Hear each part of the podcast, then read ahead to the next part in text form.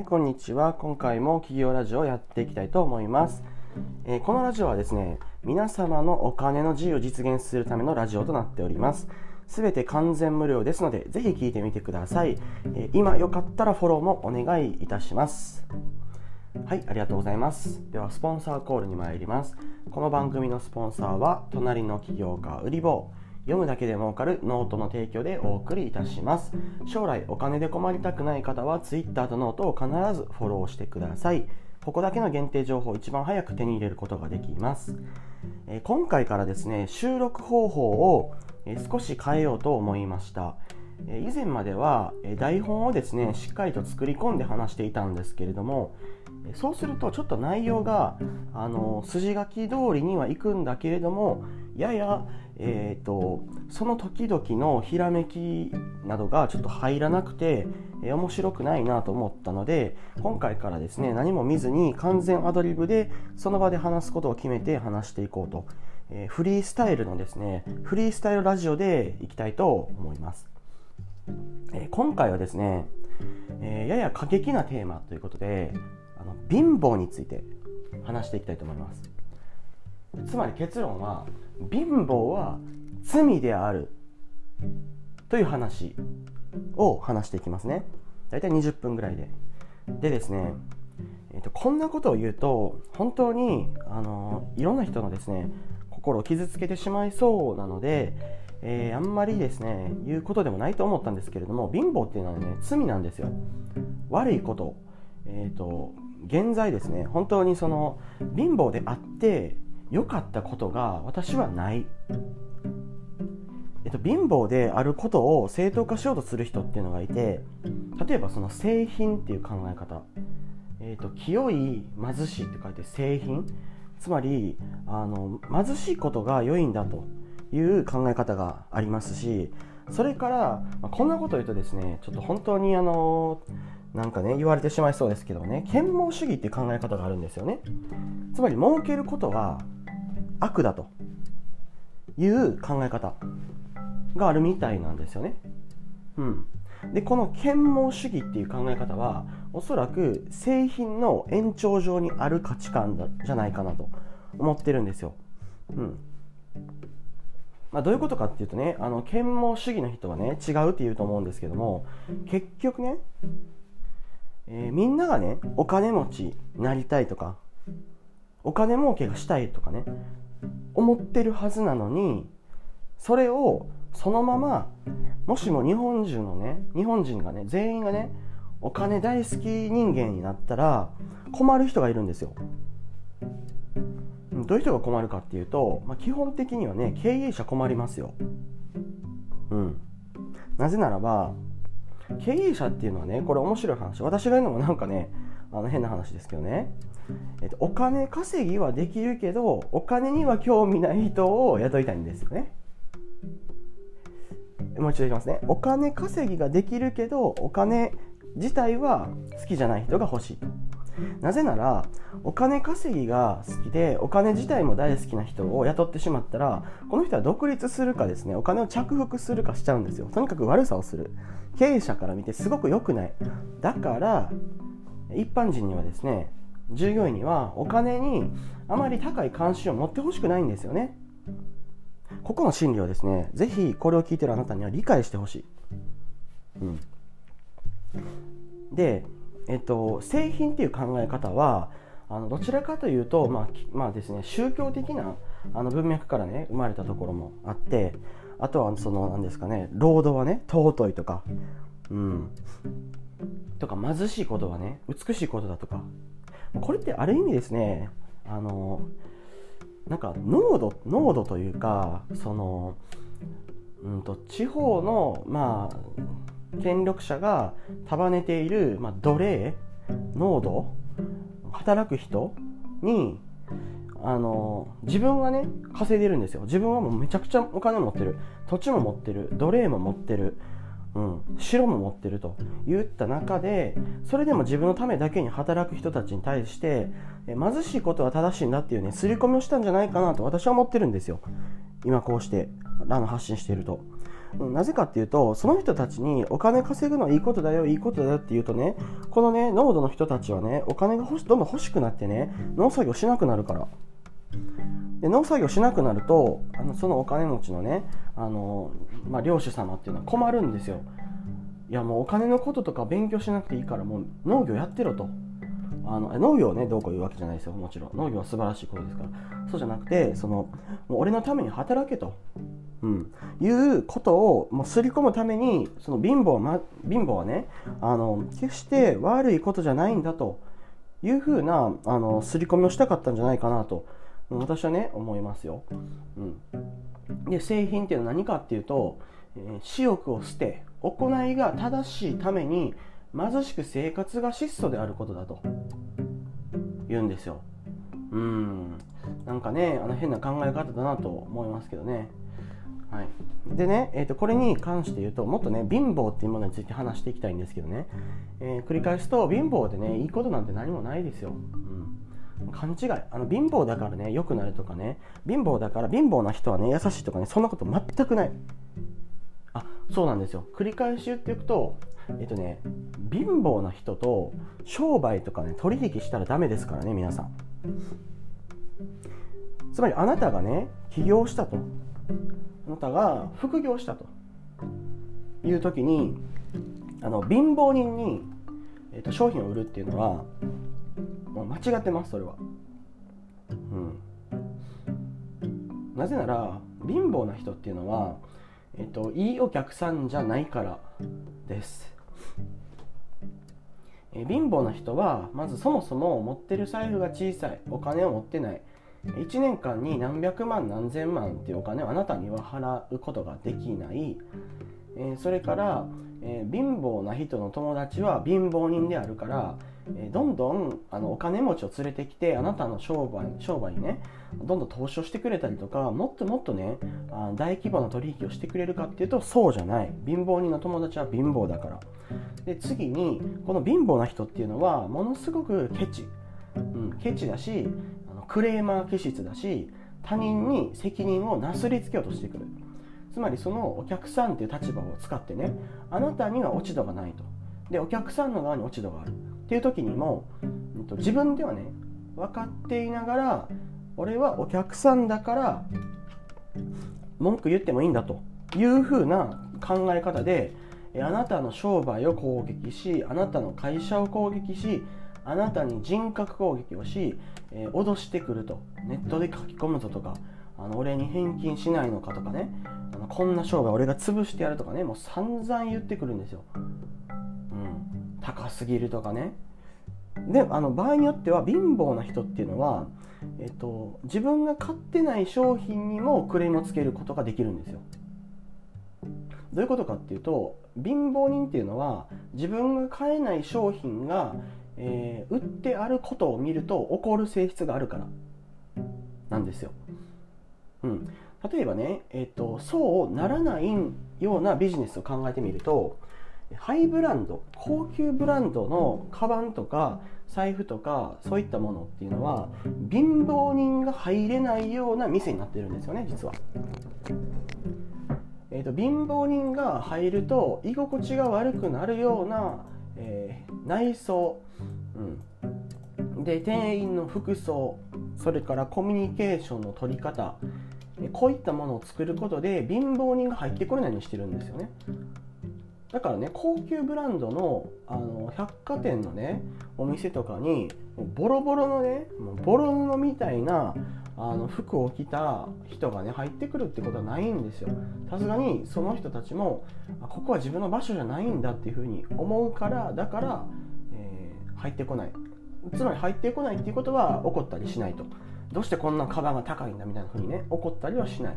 だけれども今はですねインターネットでの商売がほとんど主流になってきているから、え貧乏な人の前でも、え金持ち向けの高級な商品っていうのが売りに出されることがある。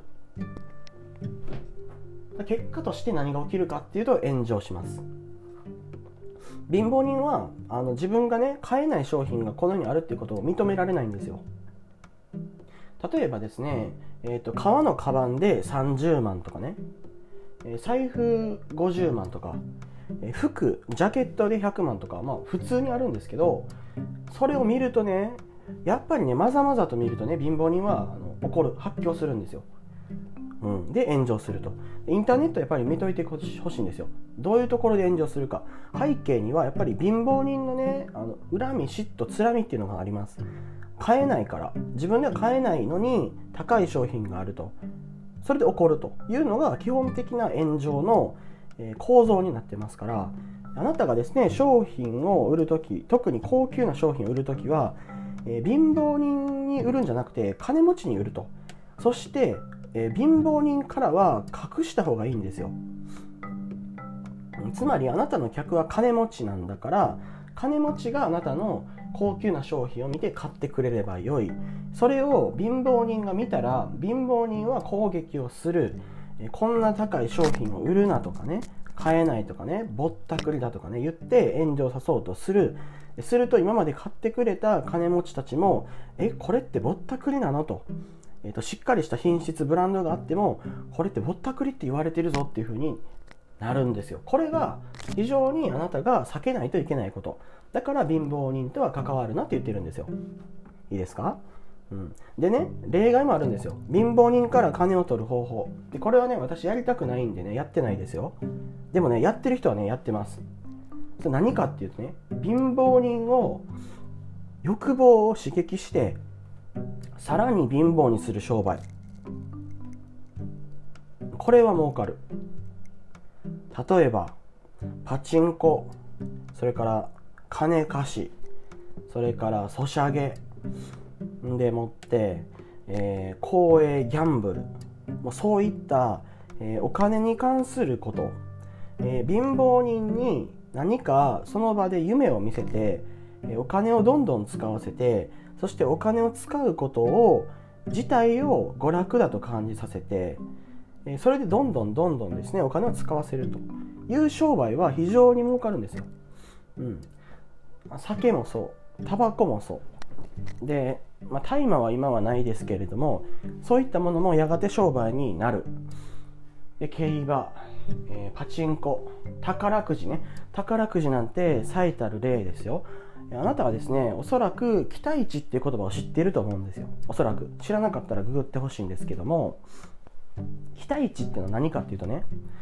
えー、そうですね。ちょっとこれをね変な説明すると後でねえー、突っ込まれそうなので今軽くですねちょっと調べますよ。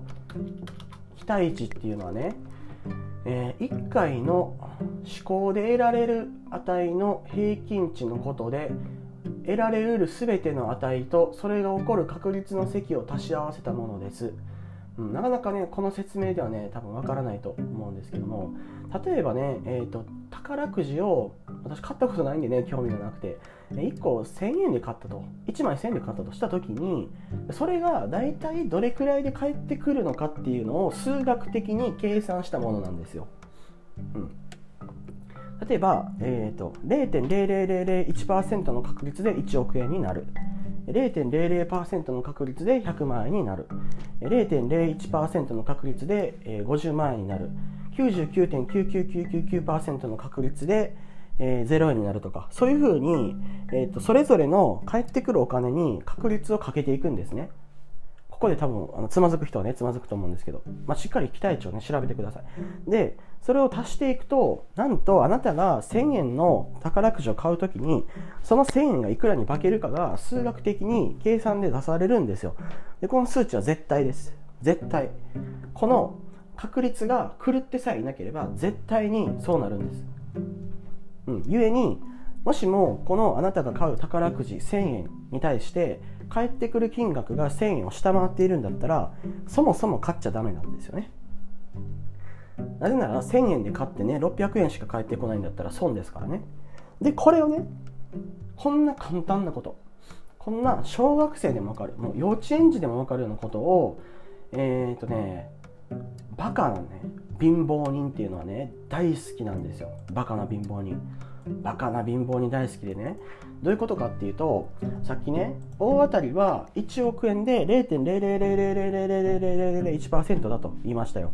これはね宝くじっていうのはそもそもね期待値がマイナスになるように設計されてますから。なぜならば宝くじで期待値がプラスになるんだったらそれはそもそも宝くじを経営している側から取ったら破綻してしまうから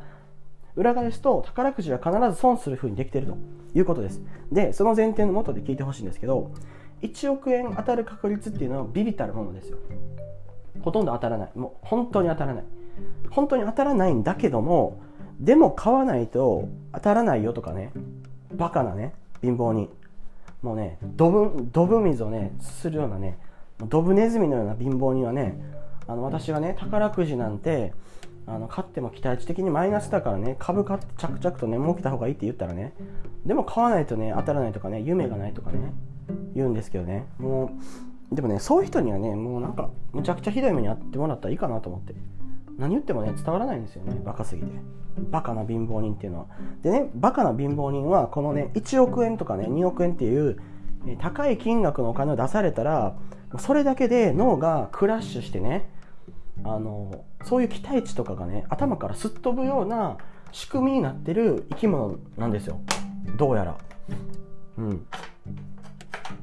あのこの前知り合いの農家の方のところの農場で、えっと、猿を捕まえる仕掛けを見たんですけどその猿を捕まえる仕掛けどんなんかっていうとあのなんかね果物の腐ったやつみたいなぐちゃぐちゃにしたやつを地面に入れてカゴえっと、1個だけ空いてるカゴに入れておくんですよ。で夜中になったら猿がそれを食べに来ると。でこのね果物をどんどん食べるっていうのを繰り返させて最後は本当の罠でねあの仕留めるっていう感じなんですけど。もう本当にねその貧乏バカな貧乏人っていうのはねこういう1億円とかね2億円当たるとかね5億円キャンペーンとか言われたらね、そ前澤とかそうですけどね、前澤社長、群がってますけどね、みんな。バカどもはね、ああいうのが大好きなんですよ。実際に当たる確率がどうとか、期待値がどうとか、何も考えない。応募しないと当たらないとか。だから検証とか大好きですよね。バカだなと思いますけどね、まあ、バカどもはね。本当に皆さんね、あんなバカどもになっちゃダメですよ。はい。ということで何が言いたかったかっていうとね貧乏人相手の商売っていうのはこういうふうに貧乏人の脳の構造を理解すれば簡単に儲けることができます。はい、こういった心理ですね。あの2億円とかね5億円とか10億円とか言ったらバカどもはねどんどん集まってきますからそこで搾取をして貧乏人を借金漬けにしてさらに貧乏にする商売。これは儲かりますよそりゃ、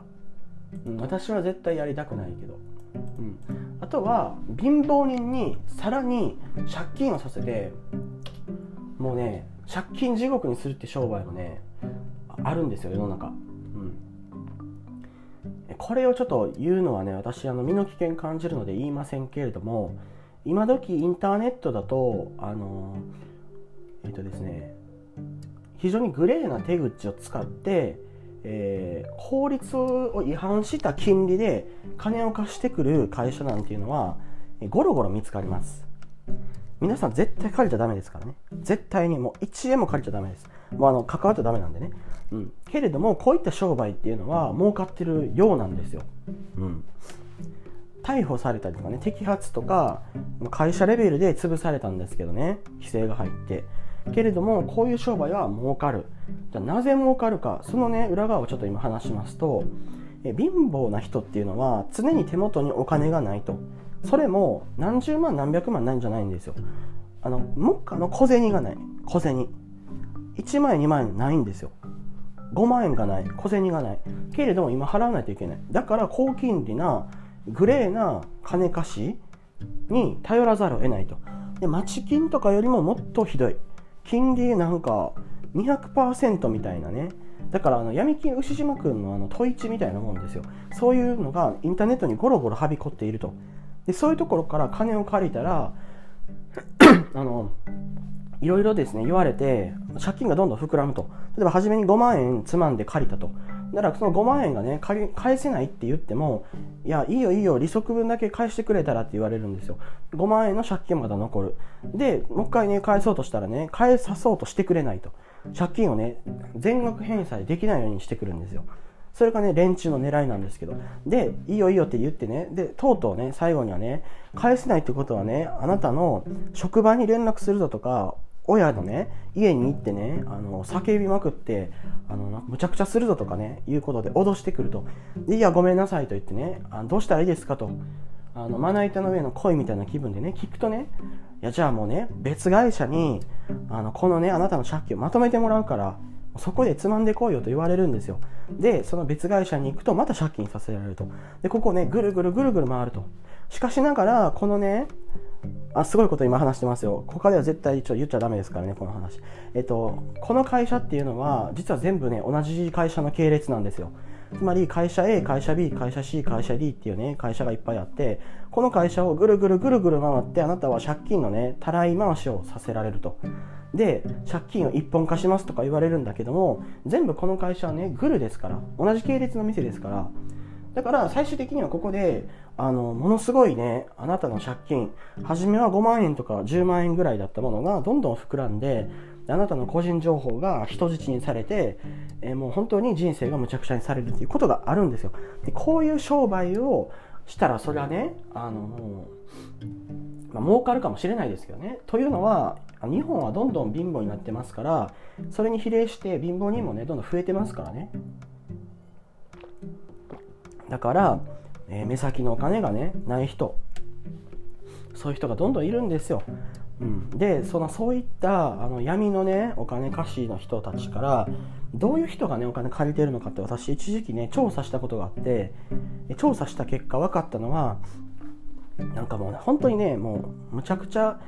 あの嫌な気分になったのがやっぱり社会的に弱い人がそういうところからお金を借りてしまうんですよ。うん、だからもうどうしようもないですよ。うん。まあ、そういう人相手にその商売をする気にならないから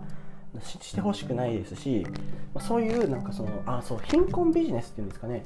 だから、えっとね、貧乏貧乏な人相手にね商売すると貧困ビジネスになるんですよ。それが私は嫌なんですよ。貧困ビジネス。貧困ビジネスっていうのをするとねあなたがもし貧困ビジネスをするとあなたのあの心とかもマインドがねあの貧乏人から搾取するマインドの人になっちゃうと。で貧乏人からね搾取するマインドの人っていうのはねえっとねあんまりねなんか幸せにならないっていうかねうんなんかいい死に方しないみたいなねそういうところが私は思うんですよね。周りの人とかねいろんな人見てたら、うん、なんかそれってちょっと豊かな人生じゃないなと思思うんですよね、うん、でもお金持ちからねお金を取るんだったらそんな風にならないですよ。お金持ちっていうのはね、えー、お金の器があってその器に溢れんばかりのお金を抱えてる人だから、えーと、毎月のようにお金が余って余って仕方がないんですよ。余って余って仕方がない。でこのお金をねもっとうまいやり方で楽して増やせないかとか、え、もっと面白いもの面白いものね宇宙旅行とかねなんかあの VR とか分かんないですけどワクワクするもの。この世の税の限りを尽くしたからワクワクするものが好きなんですよ彼らは。そうなんですお金持ちはねワクワク好きなんですよ。でそういうなんか面白い商品サービス出会い人にお金を払ってもう楽しいことがしたいと楽しい人生を送りたいということを考えている人にえっと、あなたがね商品を売って100万とかね200万とか1000万とかもらうっていうのは何も悪いことじゃないと。なぜならお金持ちはこのお金をね誰かがあのお金の代わりにいい商品サービスと交換してほしいって思ってるからなんですよ。けれども貧乏な人っていうのはもうそのお金がなくなったら生活していけないわけですよね。だからそこに対してそこからお金をあの取るっていうことは私はあのなんか北風と太陽としてはなんか良くない方だし自然の摂理にも反するなって思うわけですよ。うんだからもしもあなたが商売をするんだったら基本的に貧乏な人からお金を取ることはやめた方が良いと。でもしもあの商売するんだったらお金持ちからお金を取りましょうっていうことですよ。でもう少しねこの貧乏の話にあの深掘りしていきますよ。うん、ちょっと長くなるんですけどね。で結論としてねあのこれも非常にブラックな話なんですけどもあのね貧乏な人とあんまりその深く関わらない方がいいんですよ。うん。えっ、ー、とね、本当にね、言いたくないんですけどね、貧乏な人っていうのはね、あのね、なんかね、考えの、えっ、ー、と、奥底まで、奥の奥まで、貧乏人の考え方が染みついてしまってるんですよね。えーと、だから、あの、この貧乏な人をお金持ちに、ね、するにはその貧乏だった時に染みついた考え方を全て削除して、えそれこそもう人格全て入れ替えて金持ちの人格をインストールしないといけないと。これでもほとんど洗脳ですからね。人権違反なんですよ。そんなことをねしたらねその人がねかわいそうですからね。あのだからねあの基本的にはね貧乏な人っていうのは一生貧乏なまま死んできますよ、うん、